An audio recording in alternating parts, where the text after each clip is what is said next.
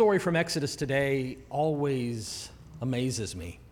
Here the Israelites are. They are out in the wilderness. They are wandering from place to place, and they don't have any water. And so, of course, they start to complain. They start to complain about Moses. Did God draw us out here? Did you lead us out here? Did we come out here into the desert in order to die of thirst? They were thirsty. They had seen the miracles, they had seen the plagues. They had been led out into the wilderness. They had gone through the Red Sea. They watched as the waters had piled up on either side and they walked across on dry land.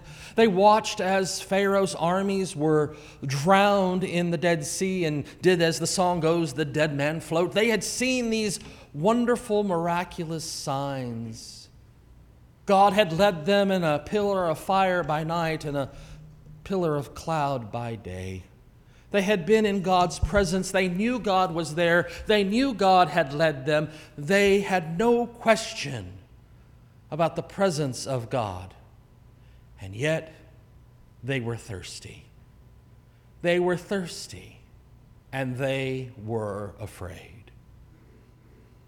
We are in the same boat. We have seen God working in our midst, we have seen the miracles in our lives. We have seen the amazing presence of God in Jesus Christ our Lord. We have experienced His healing touch. We have experienced His grace and peace. We have experienced His forgiveness. We know that God is real. We have experienced God's presence in Jesus and in each other.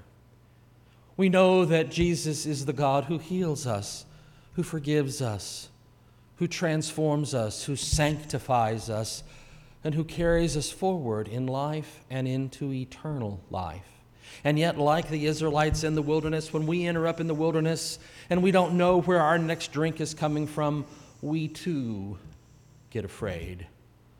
We too begin to question. We too begin to complain. We too begin to whine to God and say, Where are you? And how will we drink? In the story of Jesus and the woman at the well, Jesus was there. The woman comes to draw water and he has a conversation with her. It surprises her at first because Jews don't have conversations. They don't talk to Samaritans. Women, Samaritan in general, are considered uh, people you stay away from in the Jewish community, and women as well, you just don't deal with them. And yet Jesus had no trouble talking with this woman and demanding something to drink. She was surprised, she questioned it. And Jesus' response was incredible. If you knew the gift of God and who it is that is saying to you, Give me a drink, you would have asked him, and he would have given you living water. The water that the Israelites got in the wilderness was just water. It came from the rock there at Horeb. It was a miraculous gift, but it was simply water. Water that quenched the thirst, water that brought life, water that kept them going. Just like the manna that flowed down from heaven was a gift of God's nourishment and food, so also the water from the rock at Horeb was nourishment, the quenching of thirst. But it was simply water. What Jesus offers is living water, eternal water, something that would quench our eternal thirst. The thirst that eats into us, the desire to know the presence of God, the desire to be in His presence, the desire to know the grace of God, the desire to share that grace with others, that thirsting for the presence of God. Jesus promises to quench that thirst because he is the living water. Moses struck the rock and water flowed from it. Jesus is our source of living water. He is our living water. No matter how thirsty you may be for God, no matter how thirsty you may be for His grace, no matter how thirsty you may be, know that in Christ Jesus we have that which will quench any and every thirst. It's hard to remember what it's like to be thirsty. I've been thirsty.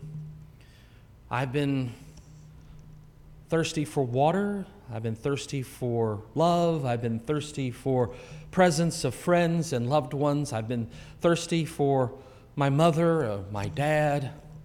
I can remember this past week with my mother in the hospital how concerned I was for her and how afraid I was for her and how much I was thirsting for the presence of God in that moment. But especially in that moment, as I was sitting in a waiting room waiting as they were doing the surgery on my mother, I found myself being thirsty for my dad. I could feel it, it was palpable. I wanted him to be sitting there so I could share with him and talk with him, but more importantly, so that I could hear him give me words of comfort. In truth, we all have moments of thirst for water or for things, or for people. But in those moments, in our deepest, most hungering and thirsting moments, what we're thirsting for is not water, it's not even people, it's God, it's His grace.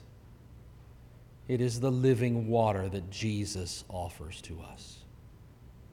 In this time of uncertainty, in this time of concern over our health, in this time in which we're going to have to be physically careful in our interactions with others, in this time when we're going to have to be watchful for those who have these pre existing conditions, in this time of concern in our community, in our county, in our state, in our nation, and in this world in this time of concern when we will have to be uh, at arm's length or more from others, even from those we love at times, we have to be careful.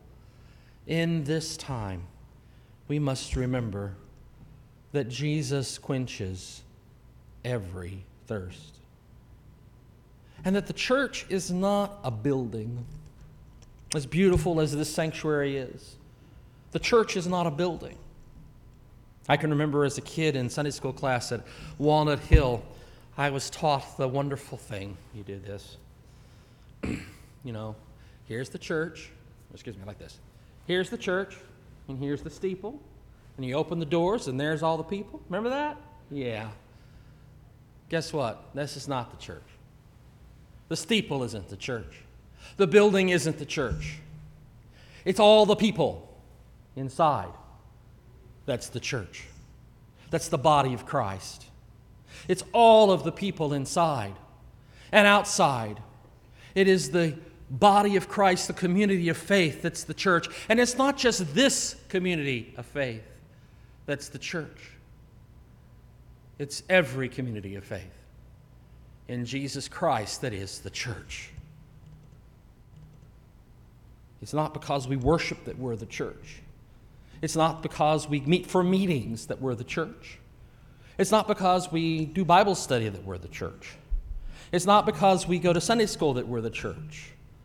It's not because we sing hymns that we're the church. It's not because we give that we're the church. It's not just that because we take communion that we're the church. All of these things we do as the church, but that's not doesn't make us the church. The church. We are the church because we belong to Christ. We are His children, His brothers and sisters, His family. We are the family of God, and that makes us the church. Worship and hymns and the study of Scripture and Holy Communion, all of these things strengthen us and help us to grow. They are means of grace that quench our thirst but they are means of grace that connect us with the true quencher of every thirst, and that's Jesus, the living water, the water of life. As we go through this week and through the coming weeks, remember that Jesus quenches our every thirst. Pray for each other, lift each other up in prayer. Worship when and where you can with all the means and the technologies that we have.